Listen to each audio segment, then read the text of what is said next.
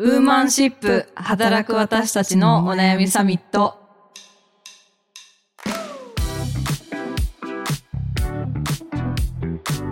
皆さんこんにちはニュースピックス 4E の中道香です岡本さよです。はいこの番組はニュースピックス 4E がお届けする次世代を担う女性がリーダーとしての一歩を踏み出せるように女性に関する主要ニュースやリアルなお悩みについて語り合う番組です前回に引き続いてエッグフォワード株式会社代表取締役社長徳谷聡さんをゲストにお迎えしておりますよろしくお願いしますはい、よろしくお願いしよろします。くお願いします。今週はですね、えっと、ビジネスインサイダージャパンの日本人男性だけで世界で勝てます？メルカリ山田慎太郎熱弁60分という記事をテーマにお話ししていきたいと思います。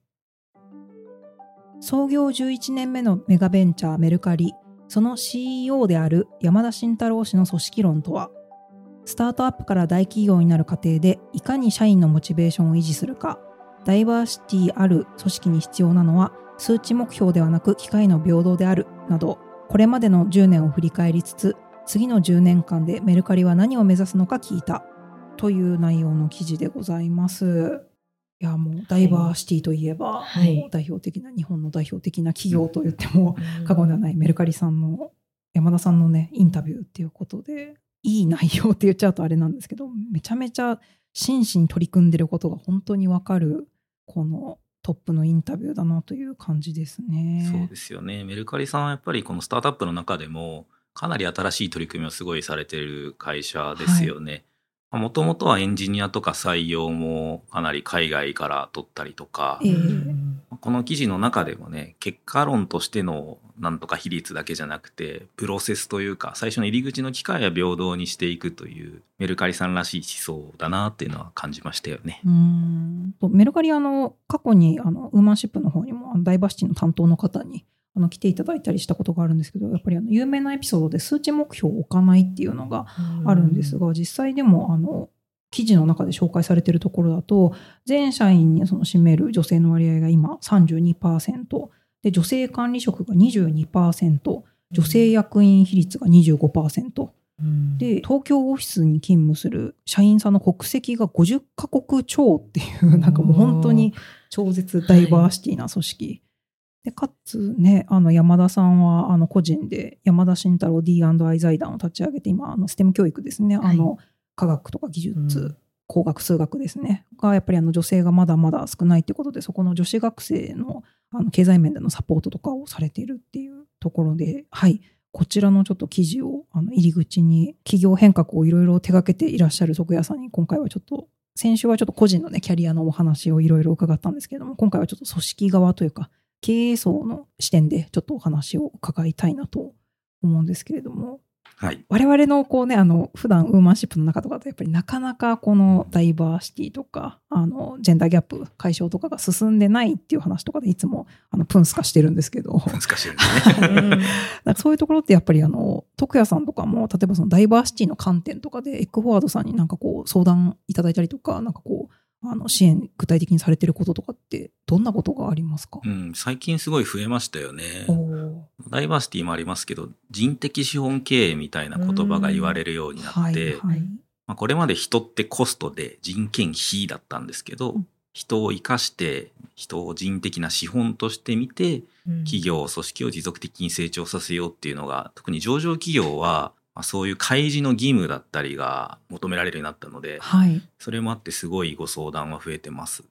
でまあ今あったような女性活躍とかみたいな話ももちろんありますけどちょっとこれ後で出るかもしれませんけど別に女性だけがダイバーシティではないし、うん。はいダイバーシティをやることだけが目的ではないので、なるほど。そもそものこのどういう会社にしたいのかなもっと言うと例えば我々ユーザーベースさん西ピックスさんも実はご支援してますけど、会社の背骨っていうかパーパス、はい。まあ、経済情報の力で誰もがビジネスを楽しめる世界を作るみたいなあ覚えていたいうだいてうちのすごい。パーパスを 暗唱する徳谷さんすごい。すごい。ありがとうございまあ、ます。上位概念としてはそういうものがあって、はい。まあもともと7つのルールっていうセブンバリューズでしたっけ、はい。そういう会社の背骨みたいなものがないとなんかこう小手先のハウばっかりやるとやっぱり何のためにやってるんだっけってなるのでその全体から入って、じゃあ、まあ、女性もそうだし若手もそうだし、えーあとエンゲージメントとか、うん。いかにモチベーション高く意欲的にうん。この会社で働きたいこの組織で価値を発揮したいと思って働けるかっていう土台作りとかそういう広い相談も多いかもしれませんね。確かにあの今女性の管理職をあの増えてきたと思ってるんですけどこれが目的になっちゃうと結構あのちぐはぐが起きてしまうんじゃないかなっていう感じはしていて、うん。そのパーパスを実現するためのなんか手段としての管理職のあの女性の管理職の増加であればいいと思うんですけどそうじゃないとなんか女性だから昇進したとかそうなんなんかそういう、うんあの、ってっていうふうに思われてしまって、周りの同僚からそういう目で見られるって悩まれてる方とかもいらっしゃると聞くので。これまさにですね実際にちょっと脱線していいですか、はい。実際によくあるというか、はい。結構起こりがちな失敗で、はい。上からですね女性管理職比率絶対いつまでに何パーにしろっていう目標が降りてきてるケースもありますと、来年の4月には女性管理職今例えば10%だけど25%にしろとか30%にしろとはい。でそうすると何が行われるかというと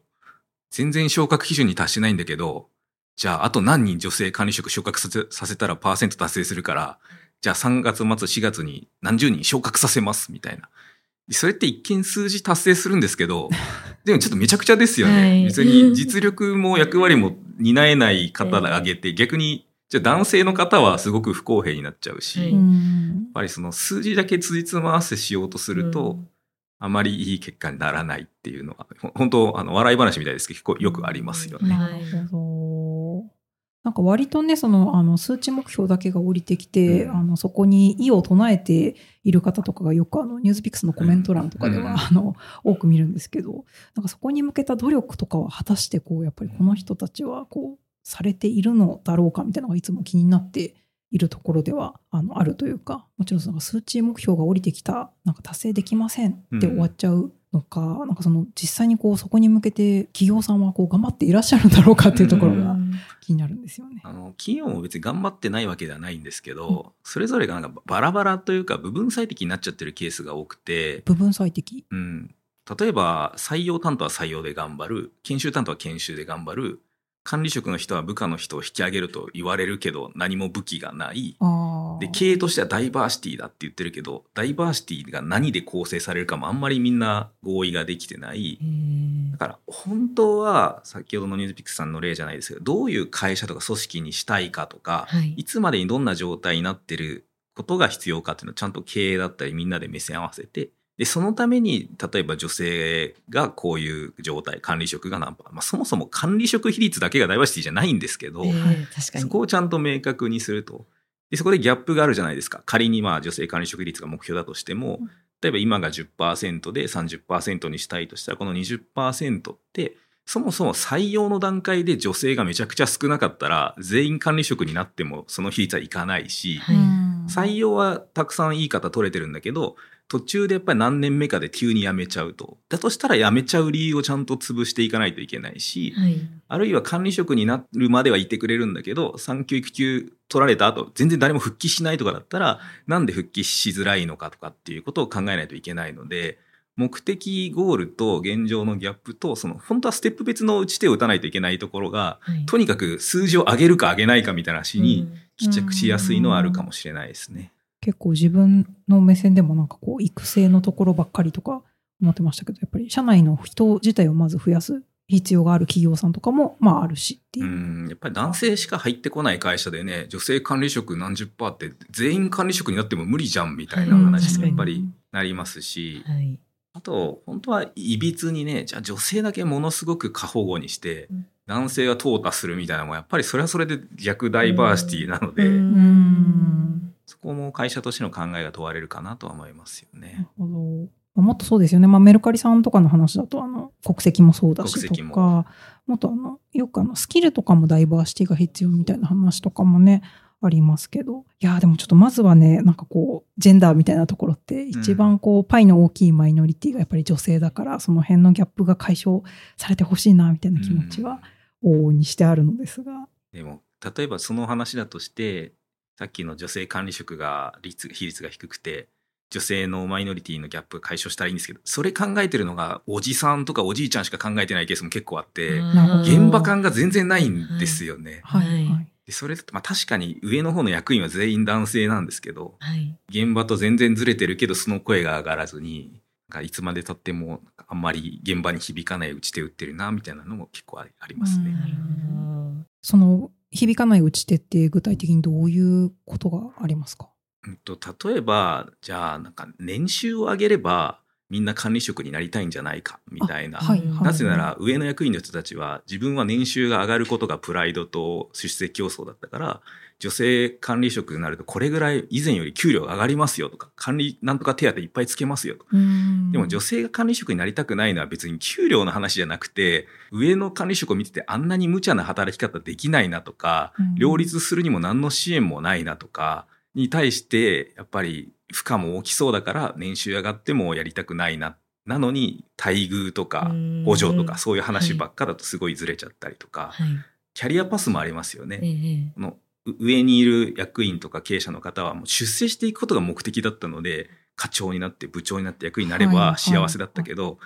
別に課長と部長になることが目的じゃない働き方をしてる人からするとその先ってじゃあ管理職になったらどういう先があるんだろうっていうキャリアパスの設計を会社としてしないとはい。役職が上がりますよだけじゃないですよね。うんそういうことをちゃんと設計しないといけないとか、うんみたいな話ですかね。上司は良かれと思って昇進させてるけど、本人は実はあんまり、うん。あの、昇進もしたくないし、どちらかというと、例えばプロフェッショナルなのになとか、うん。違うキャリアを描いている可能性もある、あったのありますよね。最近だとただなんかワンオンワンの本とかいろいろあって、はい。上司の方もあまりにも決めつけで、うん。いやおあなたは管理職になりたいでしょまで言う人は少ないんですけど、はい。や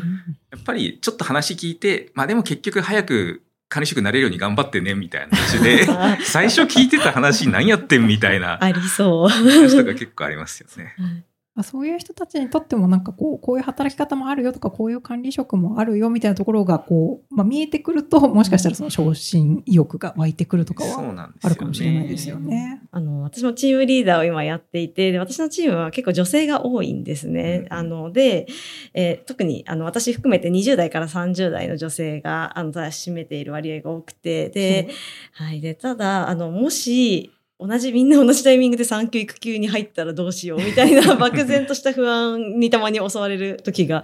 あります。で、私は今、あの、独身なんですけど、でも今後自分がもし結婚して出産してという立場になったら、私も、あの、もちろん、あの、育休産休は取得したいし、まあ男性も、あの、積極的に取得していただきたいなと思ってるんですが、あの、ただ、なんかマネージャーという立場で考えると、あの、それだと事業がちゃんとこう回せるのかとか、チームのバランスが維持できるのかとかっていうところの心配もあって、で、ただそそもそもこの心配が、私のそのなんかアンコンシャスバイアスが もともとあって、で、そこ、それであの、女性活躍推進したいけど、なんか自分が止めてるんじゃないかみたいな、あなんか葛藤みたいなのもなんか一人もやもや考えていて、なんか答えが全然出ないまま、あの真面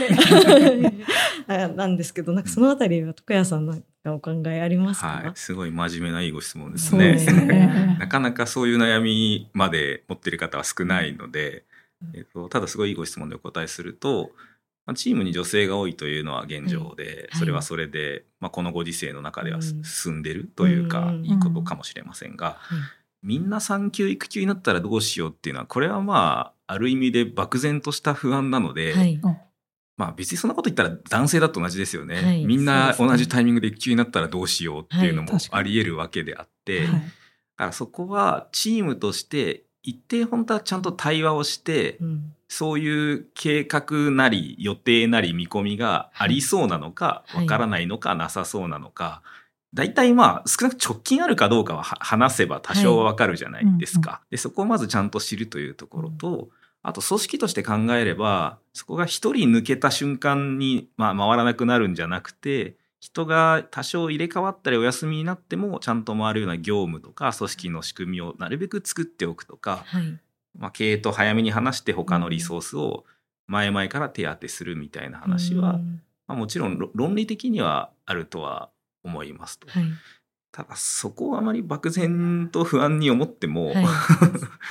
まあ事実として顕在化する可能性が高そうであれば、はい打ち手をちゃんと考えた方うがんいいかなとは思いますかね。はい。そう考えると結構やっぱりチーム内でなんかはい。ある程度プライベートの話とかもなんかしておける間柄の方がなんかこう安心かもしれないですね。はい本当はね心理的安全性って言ったりしますけど、はい。仕事の話だけじゃなくてプライベートな話もできるといいんですがはい。ちょっとですねただ少しあえてややこしい話をすると、はい。はいはい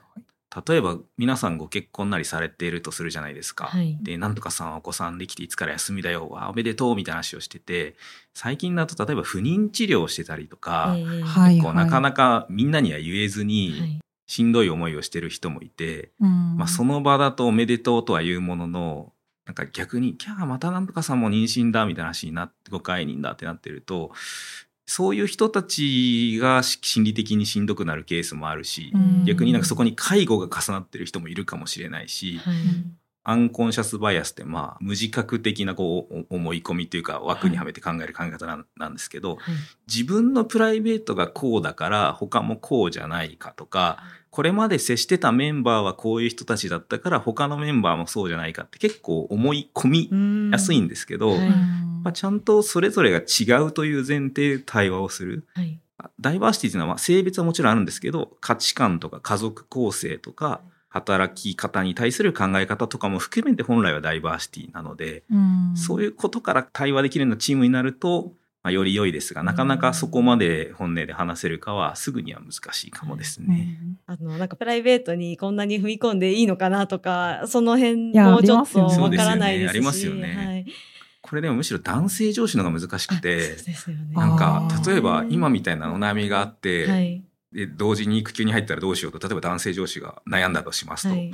でもストレートに岡本さんいつから妊娠産休の予定なのっていきなり聞いたら失礼じゃないですか。セクハラになりかねない。そうそうそう。関係性が非常に難しくて、はい。むしろ男性上司の方が気を使って何も聞けないっていうケースも結構あります。うん。はい。なるべく上司側が自己開示をするとかはい。自分のプライベートについても話す何も話さないのにお前どうやねんだけじゃなくてうん。開示をするとかあと少しテクニカルには例えばあの岡本さんの今後のキャリアのことをちょっと一緒に考えていきたいので、まあ、あえて聞くんだけどとか別にあの差し支えない範囲でいいんだけど今後のプラライベートと仕事とかイメージとかこんな風になったらいいなってあるとかいきなりストレートで聞くと、はいこっちも身構えるので あなたに話すことじゃありませんよってやっぱなっちゃう、興味本位で聞いてるわけじゃなくそうそうそうてちゃんとキャリアとかをを考えるとか？別に嫌だったらというかまあ答えられる範囲でいいけどとか、うん。日頃の関係も大事ですよね。積み重ねですね。積み重ねですね。いやこのキャリア作りの教科書の7章にも、うんそのマネージャーに知っておいてほしいことっていうことで、その不妊治療のしんどさとかも書かれてるじゃないですか。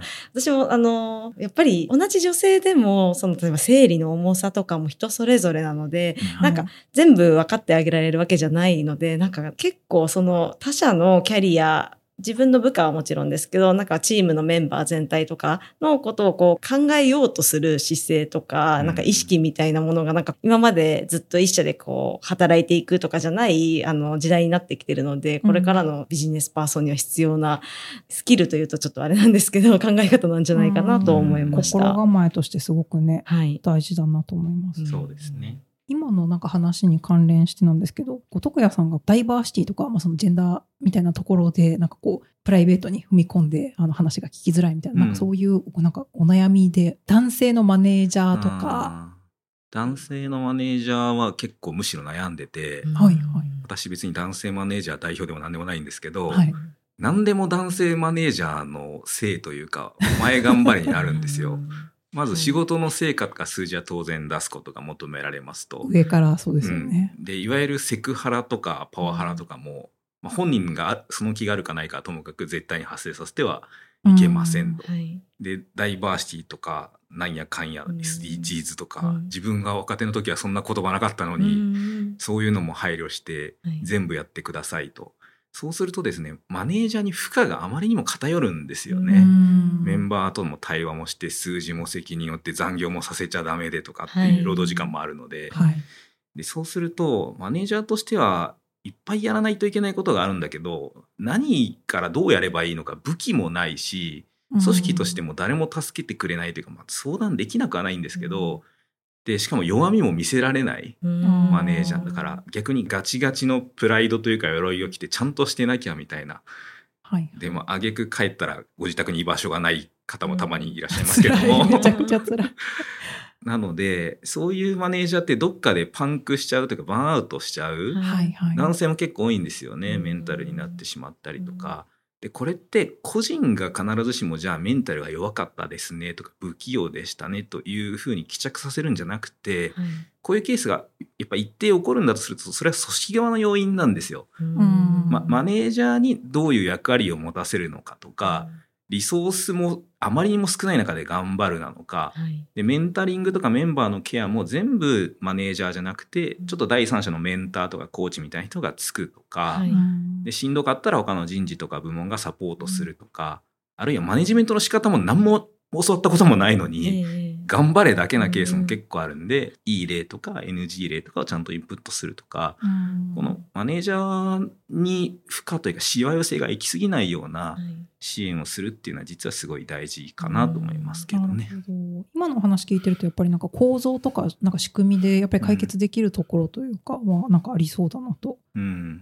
思いますね。そうですね。それがやっぱ組織側の責任だとは思いますし、うんまあもちろん頑張るマネージャーに依存するのもいいんですけど、はいその方がじゃあ辞めちゃったらもう次が誰も育ってない焼け野原っていうケースも結構あるし、それを見てたら余計に女性メンバーも管理職になりたいと思わないので、あー悪循環ですよね。うん負の負の。スパイラルうに。ん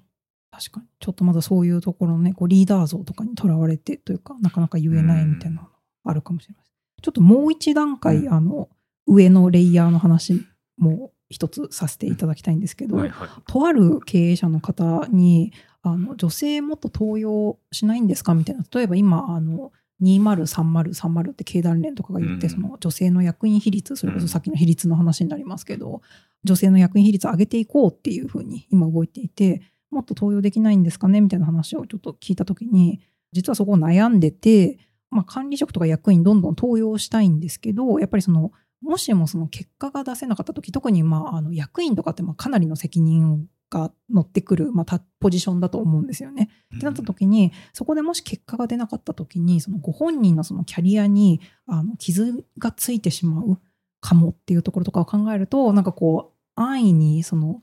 ポジションに登用するっていうのもちょっと悩ましくてって言っててなうんなるほど本人のことを考えるとそうなのかみたいなこともちょっと思ったんですけどなんかもし徳谷さんが今のこの経営者の方にアドバイスするとしたら。えっと、2、3個あるとすると、はい。一つはもしそう思うとしても、それは別に女性だけじゃなくて男性も一緒ですよねだと思っていて、あええええええ。男性を役員に登用して、キャリアに傷がついたらどうしようっていうのは、もし女性にも思うんだったら男性にも本当は思うべきだと思うし、うん。そこをあまりにも色分けして考えすぎるのは、ちょっとやっぱ違うかなというか、本来はお両方に対してそう考えるべきではないかというのはまず一つ目思いますと。確かにで、二つ目は、傷がつくっていうのも、な何をもって傷がつくと言ってるかにもよるんですけど、うん別に物理的に傷はつかないですよ。で、じゃあ市場から見てって意味だとすると、はい役員経験をして、まあそこで仮にご苦労があって降りたとしても、何もこう苦労がないままその前の下のポジションで安住してたよりはそこで成長したりしているのであれば市場的にはむしろ役員とか経営に近い経験をしてはい。必ずしも成功しなくても苦労して成長したことがあるんだったらそこはプラスにもちろん捉えられるケースも多いので、うん。外から見て必ずしもマイナスかというとそんなことはないですと。ただあるとすると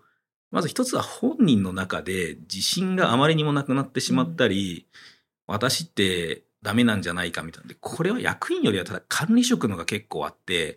マネージャーに登用して自分がプレイヤーとしては優秀でしたと、はい。でマネージャーになった途端にメンバーを見ないといけなくなって、はい。やっぱりそこって違うスキルセットを求められるので、はい。私ってもうマネージャーしんどい二度とやりたくないわってなっちゃうケースはマネージャーぐらいだとやっぱこれ結構多いんですね。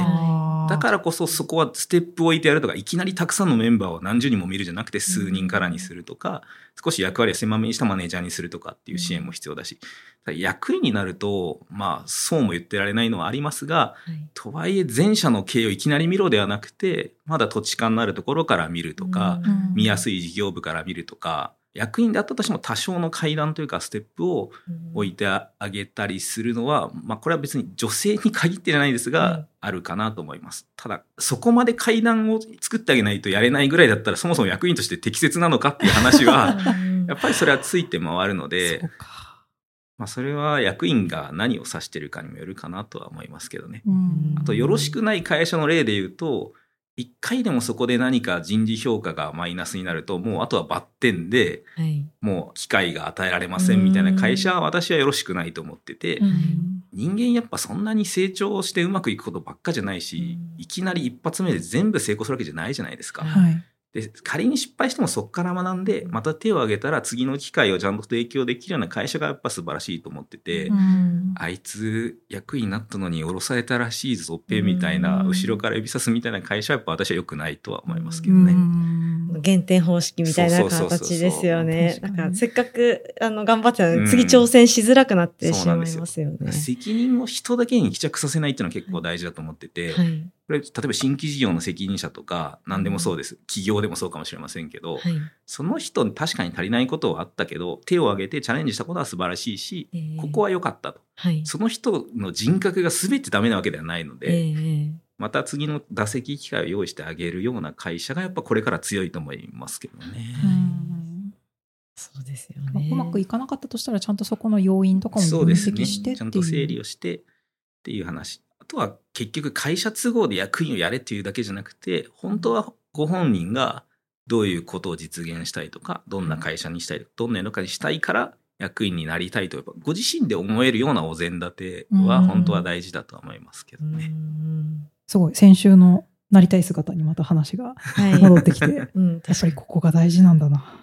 まあねでも上に行くほどですね誰もその辺ケアしてくれないので、はい。まあ、社長は一番そうなんですけど社長の孤独ですか？社長の今後 社長の今後とか社長のキャリアとか誰も考えてくれないですから、確かに確かにそうですよね。話。社長がしんどくなったらどうしようって考えてる社員一人もいないと思います。確かになんか私たちも日々過ごしてる中ではなんか当たり前のようになんか社長はもうなんかスーパーマンでみたいな、うんなんですけどなんかよちゃんと冷静に考えれば一人の人間であって同じように生まれてきててあの子供からこう大人になってみたいな はずなのに、はい。なんかそこがメンバーとか部下からも抜けてしまったりもしますよね。ちょっとごめんなさい。あの本題とはそれるんですけどいやいやなっ。てみないと分かんないのもあって、うん例えば私たちも新卒の時って、はいマネージャーの人とかってなんかすごいなみたいな話で、そんなに悩んでるとも思わなかったか分かんないですけど、はい。思いにくい。いやーでもマネージャーになったらなったでいろんな苦労もあって、はいメンバーには見せない苦労もあるし、うん役員は役員でいろんな苦労があるんで、うんここはやっぱり下から見えてるだけではない世界は実はあるんですけどね。はい。